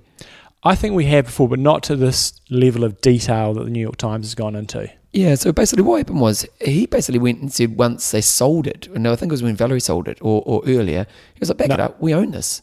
Well, because we, the original people who did this race are the owners of the race, not the Collins. It wasn't necessarily theirs to pass on, and uh, and the lawsuit basically it's a great piece. I'll, I'll put a link to it in the show notes, so make sure you go read it. It's a it's a really fascinating piece. Um, ultimately, they didn't win the lawsuit. But they cost Valerie Silk a huge amount of money, and I remember interviewing her. Oh, so she spent a lot of money on the lawsuit, did she? Oh yeah, I mean she sold sold it, but I did not think she, No, made, she made no much money, no. any out, out of it at all, which is really a shame because she put her heart and soul into it, and we know that it's making a lot of money now. But this this guy, she sold it, she only sold it for like two or three mil. Yeah, I'm, yeah, I'm- in the article they said that. So, so she Mm. sold it, and then the next, the, the, the organisation, the, the dentist, and the dentist from Florida, I think they sold it for like 50, 60 mil. Mhm. And then the last time it sold for about 650 mil. Mm. So there has been a lot of money that's changed hands, and this guy John Dunbar sounds like he's a prolific litigator. Yeah. Uh, and Sounds like a pain in the ass, really, doesn't he? yeah, um, Although, don't sue me. Just saying, eh, sounds like allegedly. yeah, but I don't. Uh, maybe legally he has, uh, or it doesn't sound like he has a leg to stand on. Um, I can understand their point, but really, you haven't. You've, you've done the first event. You Yeah, haven't invested and, in it. and he hadn't contributed. No, and and my response to that would be is if the event had lost money any years, would you have paid up um, for that? Yeah, true. And I bet he'd be going, oh no, no, no, no, no. So I, it was an interesting, uh, interesting article. yeah, I, I, he just sounds a bit like an opportunist, doesn't he? Mm. Yeah, because, you know, the first few years it was just 12 people. Mm. And then then Collins passed it on. Mm. And Valerie, you know, I'm sure a lot of other people, as long as as well as Valerie, built it into really. Like two call injury solutions. No, I wouldn't actually, Siri. No. Just leave your phone Um, alone. Yeah, God, just- just listening. They're. You listening. They're listening. put it down. They're listening. Um, but yeah, yeah, he just seems like an opportunist. He does. Although, in saying that, Gordon Haller, all the originals, most of the originals were with them at Mhm. first, and over time they've kind of lost it. But good, really interesting piece. I'll put a link to it in www.iamtalk.me. Last one, and we're not going to talk about this too much because I just wanted to give a plug for Thorsten's uh, latest post. He's dived into the uh, prize money list um, for last year, looking at it. And we know we've discussed this before, but it's just an interesting read. Um, one thing that I did take out of it WTC um, prize money to pros has gone down $500,000 in the last two years. That's disappointing, isn't it? That is very disappointing. I wonder Um, how much. So that's great, great insight. How many more entries have they had?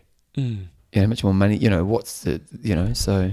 So go check it out on trirating.com and he looks at all the prize money. Again, we've talked about this quite a few times before. It's pretty disappointing when you see how few people are making such little money uh, in the sport from a prize money point of view. So good work, Thorsten. As always, go trirating.com. Okay, John, let's do some patrons. James, the wise one, Botel. Oh, James, the wise one. He's a big family man nowadays. He's got, he? he's got kids and yeah, he's doing great. We've got Richard, uh, Don't Mess with the Scary Bear Wadington. And Gareth, the mighty Flynn. Flynn. If you want to be a sponsor, oh, sorry, if you want to be a sponsor, let us know. We're looking for sponsors. Sponsors are Extreme your Endurance. lactic buffer. and our patron. And if you want to be a patron, go to www.iamtalk.me and it's all very clear on the website. Also, you support Bev and John on the show, and you'll go a chance to win a draw to come to Kona with us in 2020, which would be pretty cool. Um, if you want coaching, go to coachjohnnewsom.com. I've actually released my latest podcast, which I've got some really cool feedback on. So if you enjoy my podcast, you can go to bevanjameseyles.com or look for the Bevan James Eyles show in your podcast feed. Uh, and you want to send us content, such as age group or week, cool websites, or feedback, email imtalkpodcast at gmail.com. John, your goss. My gosh, um, we, we had the race Corsair Classic last weekend. That was awesome. Beautiful hot day, stinking hot day actually. What time of day do you do it? We start at eight thirty. And you think that might be the coolest part of the day, but in Christchurch that day it was up to about twenty eight, I think, by the time they were on the bike. So it was toasty, and then it cooled off in the Mm. And the girls took it out? Uh, in the sprint distance race, uh, we had a couple of females take that out. Uh, we had a really good women's race. We had Dylan McNeice racing on the boys' side. He win? Uh, he did, not by a huge, huge margin. So he's just How um, is Dylan? How's he getting along? he's plugging away. He's getting back into it. He was doing Challenge Wanaka and Ironman New Zealand. Okay, nice. Um, and then yeah, we had a good race on the, the the female side. We had a girl who'd been in Christchurch for two days and she won it. Um, she took off on the run. I said to the timing people, "Good luck with her keeping that pace up." And she did? And Oh, she really? ran from I don't know fifth up to the one. So it was good times. Um, this week for me, Bevan, just getting back into a steady groove of it. Uh, and we've got our junior program starting this week, which is going to be great. It's going to be nice hot weather. Kids are school on, still on school holiday. Constantly making my adjustments to the guinea pig area. Guinea Ah. pigs are going well, but we've uh, I've got to build a bit of a cover for them. We've got a pesky cat that comes around, so I've got to build a cover so they can be outside during the day and be hitting the swimming pool lots this week. Have you? Mm. When's the race? Oh no, our swimming pool at home. Oh. Did Well, I did hit the swimming pool this morning. Cranked out my three point six with the team. I went for a swim last week. Did you? 2K. Nice. Sure, it's been a while since I've done 2K. Yeah. It just I just forget how fatiguing swimming is. So, because my friend Lisa in Auckland, she does CrossFit, and in CrossFit they have some swimming. So whenever I'm in Auckland, she goes, "Go for a swim." So I'll go for a swim. So I head to the pool, and they had a set up on the board. So I thought I'll do the two K set, and uh, you know it was fine. I got through it, and uh, and then luckily I didn't have to go for work for like three hours after that because I walked back to my hotel. Oh, I crashed. You get dehydrated. You get very dehydrated swimming. Oh man, I was just fatigued, but I did enjoy it. I'm, I tell you what, I'm looking forward to this morning. Going into your fridge and taking some dark chocolate before I go out for my bike ride. Oh, really? eh? Yeah, just take some of my dark chocolate. Yeah. Um, when's Wanaka? Wanaka is what must be about three weeks away. Have we heard about the Three a. Profield?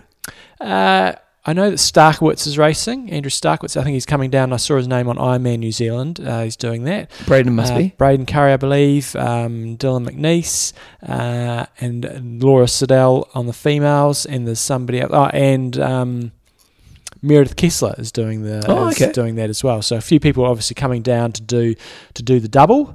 Um, Oh, back it up. I'm on their website, John. Look at that. oh, there you go. Oh, it's a great website. Great website. Great website. That's about it, Bevan. What's happening in your world? Um, John, John, John. I did have a really weird experience this week. I was up in Auckland for Les Mills doing my filming stuff, and Les Mills have gone making some changes Yeah. because of the on-demand stuff. So the, the, traditionally, what Les Mills, you guys don't know much about this, but Les Mills is a massive fitness company, um, and they do they make classes.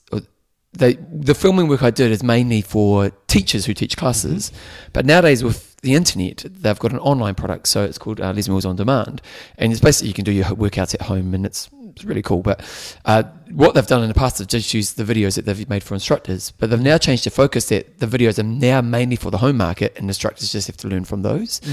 Uh, and so, you know, what I do is teach exercise in front of groups of people, like massive groups of people.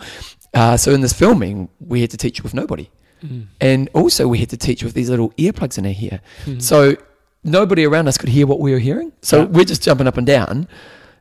It must have looked really weird. and uh, and also the, the equipment they had was really terrible because they had um, basically the, the in ear pieces that we were using what were what newsreaders use yeah. because they, they're just trying to trial this stuff. Yeah. Uh, And I get all sweaty. well, it wasn't even that. You couldn't hear it. There was no bass. You could hardly hear the music. So you're trying to do this movement to music program. yeah. Could hardly hear anything. but it looks like with this amazing backdrop. It was pretty phenomenal. So that was that was a pretty interesting experience. One funny thing that did happen. So we're doing this workout, and uh, Les Mills have this charity workout for water. So basically, all the instructors around the world, every so often we do this charity event, and it's to raise money for like pumps in poor parts of the world. Um, and so we do this track, we do this track, and every, every we do this track. It was just specifically for workout for water, and. Uh, Lisa, the girl who kind of choreographs it, we basically did a third of the track each. We hadn't really prepped it, you know, because it was just an mm. afterthought. Like most of the stuff we do, you've practiced, you've scripted. It's it's pretty bloody professional. Well, this one was just an afterthought, so we kind of get up. I think we practice it for 15 minutes. So, mm. was- we get up, I get to my bit, and I go, "Oh, we love body attack, and we love water."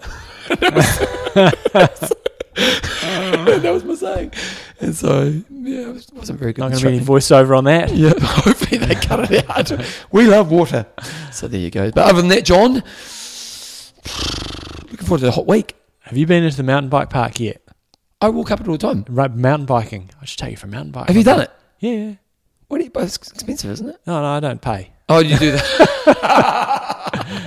Just drop in from the side. I, So you have, got I have paid once. you, you, what does it pay you f- go- cost to go up? Uh, it's not that cheap. No, Mm. because apparently that's the problem. Because apparently it's not making much money. Mm. Yeah, because they cost charging too much for locals. But Great Christchurch news for you there. no, no. But okay, how- do you recommend?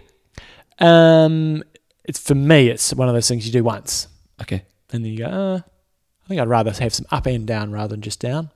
but did you bike up? The time Uh, you do it for free? When I do it for free, you just drop in. Yeah, but but, you, but I- you've got to get up the hill. Yeah, you've got to get up there. So you biked up the hill Yep. on your mountain bike. Yeah. You've got a shitty warehouse mountain bike, haven't I you? got another bike now. Oh, when did you get a new bike? It's not what you know, it's who you know. Oh, you, you submit it's free shit. um, I'd do it with you, but I don't have a mountain bike. Can you scheme a mountain bike for me? we'll sort something out. I think if I had my my, my neighbour, I'm getting to know my neighbors Mm-hmm. Do you know your neighbours? Yeah, uh, we we got flats next to us. So they kind of come and go a little bit. Well, Mike, he's a lovely guy, real lovely guy actually. And Darren, but they just moved, Mm-hmm. so we're gonna meet those neighbours. And I think oh Ross over here. Oh, good old Ross. Yep, yeah, yep. Ross, he's he's a bit of an athlete, but he's got more of a canoe. yeah. He's always got canoes on top of the car, and uh, but they go to the mountain bike park. So, but I don't have a mountain bike. Mm. And you can't do it on a road bike, can you? No, Not really. no, you cannot. So, and I think the feedback. Did you read the article over Christmas? Oh, this is a bit more local stuff. People don't know. People love this stuff. They do? They made it too advanced, so they're trying to put more loops in that aren't so advanced. Mm. Yeah. So anyway, here we go. I'm Russ. I mean, don't Train hard. train smart. Kia kaha.